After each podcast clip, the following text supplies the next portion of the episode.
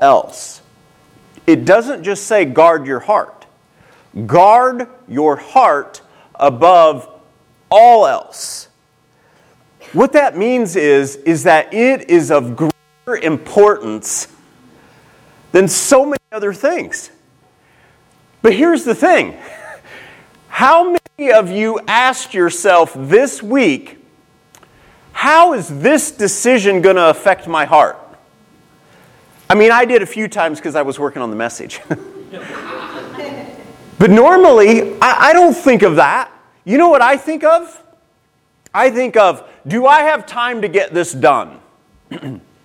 Am I physically able to get this done? I want to share a secret with you. there are a lot of things that you have time for and you can physically do that will be damaging to your heart.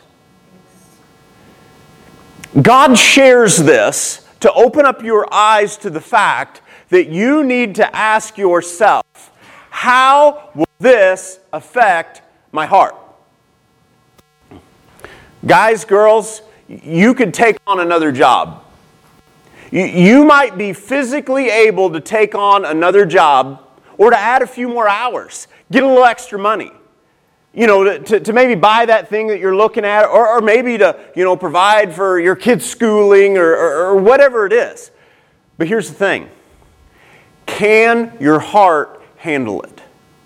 Because I want to share something this morning. Even though you don't think about this, okay, and you don't ask your heart, you know, how, how's, or ask the Lord, how's this going to affect your heart? Your heart will have its way. Your heart will have its way. Here's what I mean by that. You can do the extra job. You can, you know, spend the extra hours chasing whatever it is you're chasing, and for a little while you'll be okay. But eventually, your heart is going to cry out. And for some of you, that looks different than, than the others around you. For some of you, what happens is your heart shuts down. That's what my heart will do. My heart will shut down. And even though I'm going through the motions of things, it's down. Why? because I haven't been guarding it. I haven't been giving my heart what it needs. I've been looking at all the other things. Oh, I, I want to go do that because of the uh, prestige it will give me. You know, I want to go do this uh, because, you know, the extra money it'll give me, whatever it is, and I don't look at the heart, and then I get to that place, my heart shuts down. What good is the other stuff when your heart is shut down? My heart doesn't always shut down. Sometimes it starts chasing other things. It's called medication. I need to medicate my heart. Why? Because God doesn't give me all that I need? No. Because I'm chasing all the other stuff and I'm not listening to Him. So I want to share with you this morning, God wants to share with you to guard your heart above all else. It comes first and foremost. How important is it? Well, here's what it says afterwards for it determines the course of your life. We get plans in our head. I'm going to go to this school. I'm going to do this. You know, I'm going to get this job. I'm going to get this relationship. I'm going to accomplish this. We start mapping out our life if you're not asking yourself how things are affecting your heart, all of that is going to fall away because your heart is not going to go along with it. Your heart is going to cry out when its needs are not met. But I want you to hear this. This is a good thing. God put your heart together like this. God put your heart together in such a way that it needs Him. He, he did it on purpose so that you wouldn't get drawn away into these other things that don't feed your heart. But, but again, even as someone, if you say, you know, I believe in Jesus, I follow Jesus, great. You've got to ask yourself, okay, as you go about your day, as you go about relationships, whatever it is, you need to ask the Lord, Lord, how will this affect my heart? Now, here's some good news. Some of it is right in the Word. Um, Hebrews 4:12. You, you hear this verse a lot around here, but I want to read it. It says this For the Word of God is alive, powerful, and sharper than the sharpest two edged sword, cutting between soul and spirit, between joint and marrow. It exposes our innermost thoughts and desires. Now, that was the New Living Translation. Um, New International Version, at the last part of that verse, says, It judges the thoughts and attitudes of the heart. One of the biggest things that you can do to guard your heart is to expose it continually to the Word of God. Not so that you can accomplish things or please God or check it off the list. Expose your heart to the Word of God because it's going to feed your heart and it's going to show you the things that you might be allowing in or things that might be pulling you away that are going to hurt you. That's why we want to continually expose ourselves to the Word of God because it is unbelievably convicting.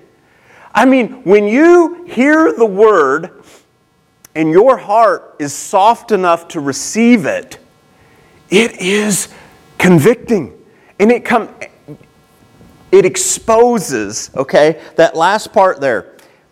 It exposes the innermost thoughts and desires. And that can be so hard. You know, not only can we fool other people of our intentions, I find that I can fool myself. Oh, I can. I mean, the, the, the, most ridiculous things. I've told you this stuff before, but things like, oh God, you know, help our church to grow. Why? Because I want to honor you, God. And God exposes some things in my heart. And you know what it's really about? It's about, it's about me. No, it's not about even people. It's about me, Edie. Come on. It's all about me. It's about me because I need an identity. I want to feel like I'm worth something because why? I'm not finding my identity and worth in Jesus. I'm finding it in ministry. We can do it with anything. Anything. Anything that appears good. But, but here's the thing not only can we fool other people, hear this, you can fool yourself. I fool myself all the time. And then I get to the Word and I read the Word, and it's like a dagger sometimes into the heart. And it's like, oh, I, oh, I thought I was doing that for God.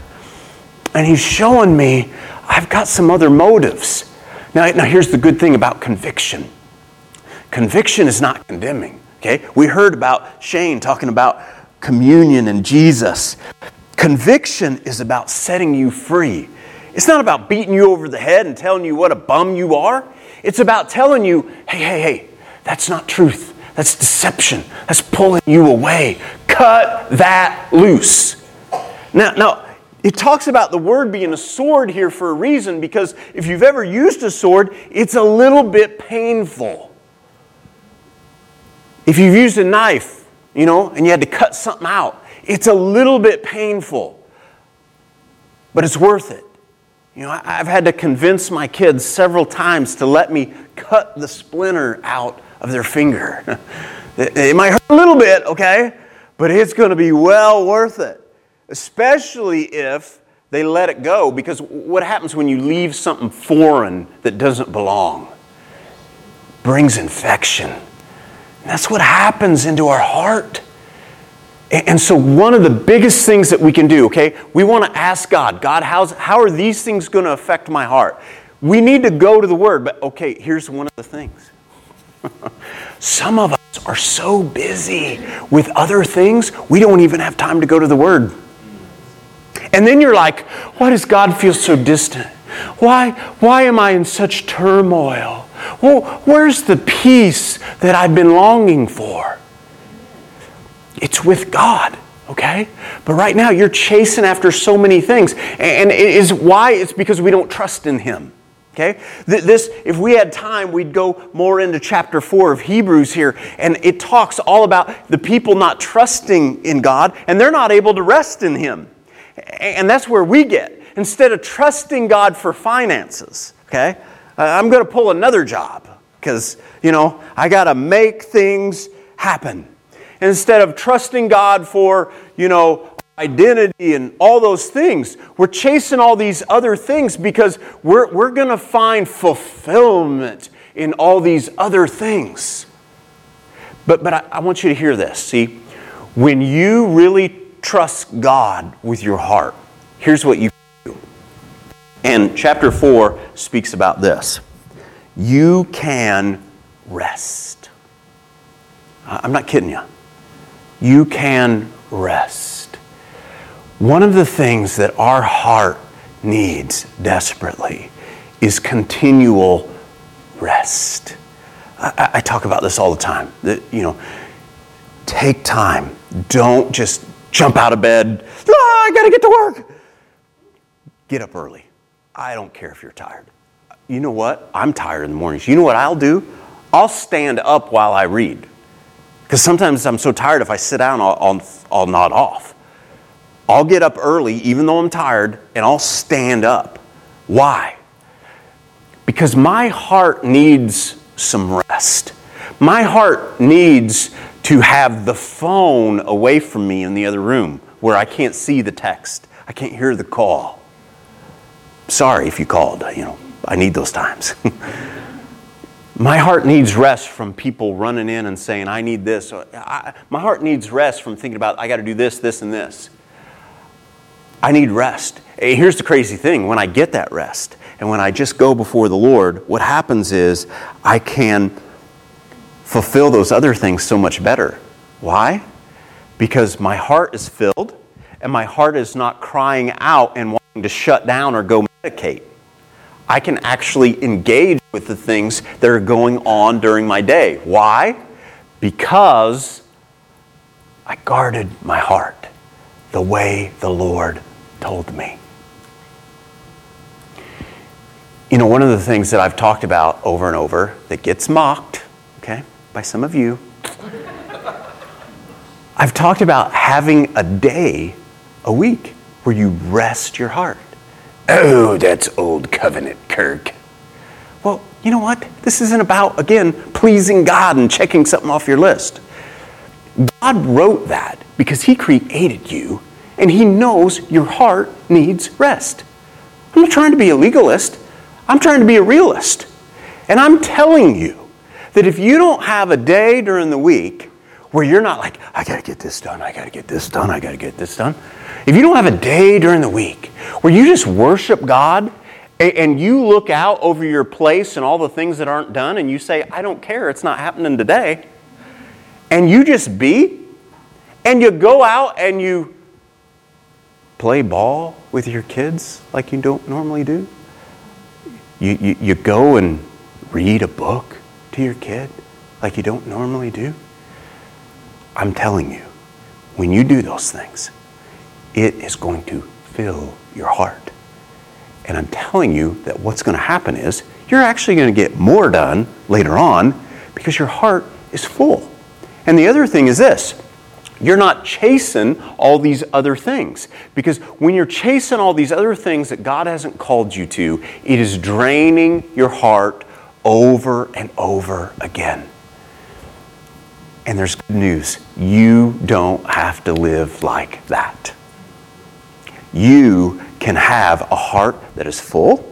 You can have a heart that's peace. Am I saying life's easy? Never. Never. Are you going to face trials? Absolutely. But as one who has faced trials with a full heart and a heart that is just drained, I mean, there's no comparison. You can endure and you can grow and you can look to the Lord. But when your heart's drained, I mean, surely I'm not the only person. When my heart gets drained, like the littlest things cause me to go, ah! You know what I'm saying? Like, you know, you walk home and the doorknob is broke or something and it won't open, and it's like the final straw. And you're ready to kick the door down.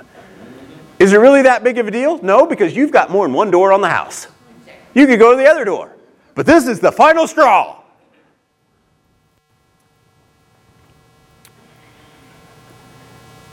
That's not how you're intended to live. You don't have to live that way. So I just want to encourage you this morning. Begin to ask the Lord, Lord, how is this going to affect my heart? As you begin to guard your heart, here's what you can do. In Colossians, when it's talking about fathers, I want to go there real quick. It says this Colossians and Ephesians both talk about um, it says, fathers, verse uh, Colossians 3:21. Fathers, do not aggravate your children, or they will become discouraged. And if you look at different versions, it you know talks it, it uses different words other than aggravate. But here's the thing that I find: when my heart's not in a good place, I don't care about your heart. I don't. It's only when my heart is in a good place that I begin to care about your heart and my kid's heart. So if you are not going to be a person who walks around wounding people in their heart, which by the way is way more damaging than the physical, it really is.